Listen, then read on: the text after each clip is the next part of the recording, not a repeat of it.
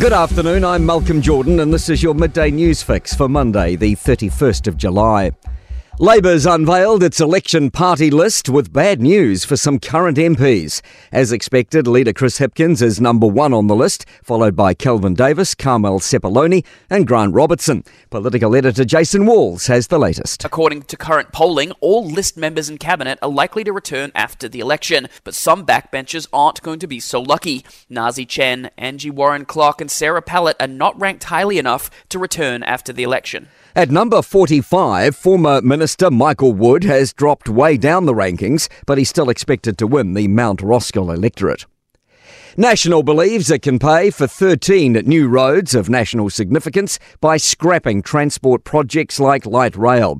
It's promising to build four lane highways between Tauranga and Whangarei and a second Mount Vic tunnel in Wellington. It would scrap Auckland light rail and most aspects of Let's Get Wellington Moving. Labour says National's cost estimates are laughable, but leader Chris Luxon says the numbers stack up. Our total package will be up to $24 billion across the country, and we've taken the official business case figures and the highest estimate that are available, and we've also built in some contingencies.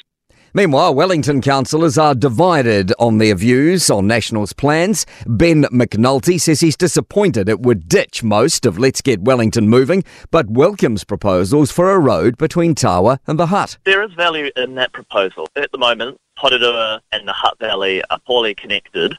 Diane Calvert worries it's uh, too late to U turn on the Golden Mile plans, but agrees it had the wrong priorities. Don't spend this amount of money get some real improvements done, fix the buses.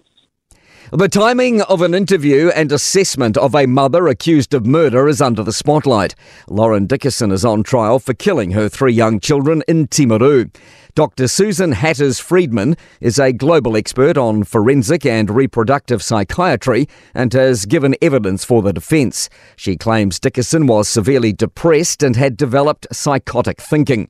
But Hatters Friedman's interviews with Dickason were held almost two years after the killings in May and August this year.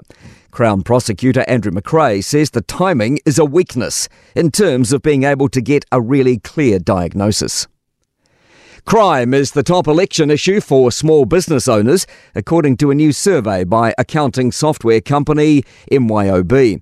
MYOB's Anna Louise Hoffman says businesses want the next government to focus on law and order in its first year in power. 43% of those we surveyed want harsher penalties for criminals, and 24% also want to see more investment go toward crime prevention and protection for business owners. A pedestrian is seriously injured after being hit by a car in Auckland's Mount Albert on New North Road this morning.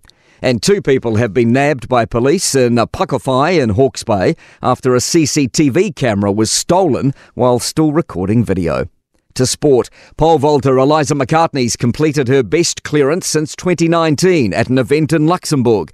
She soared over 4.85 metres, the second best in the world this year. The Tall Blacks look set to head to next month's Basketball World Cup without Corey and Tai Webster. And League Immortal Wally Lewis has revealed a, dim- a dementia diagnosis brought on by what he claims were years of head knocks across his career. I'm Malcolm Jordan. That's your latest news fix. We'll be back with the next update at 5 pm from the News Talk ZB newsroom.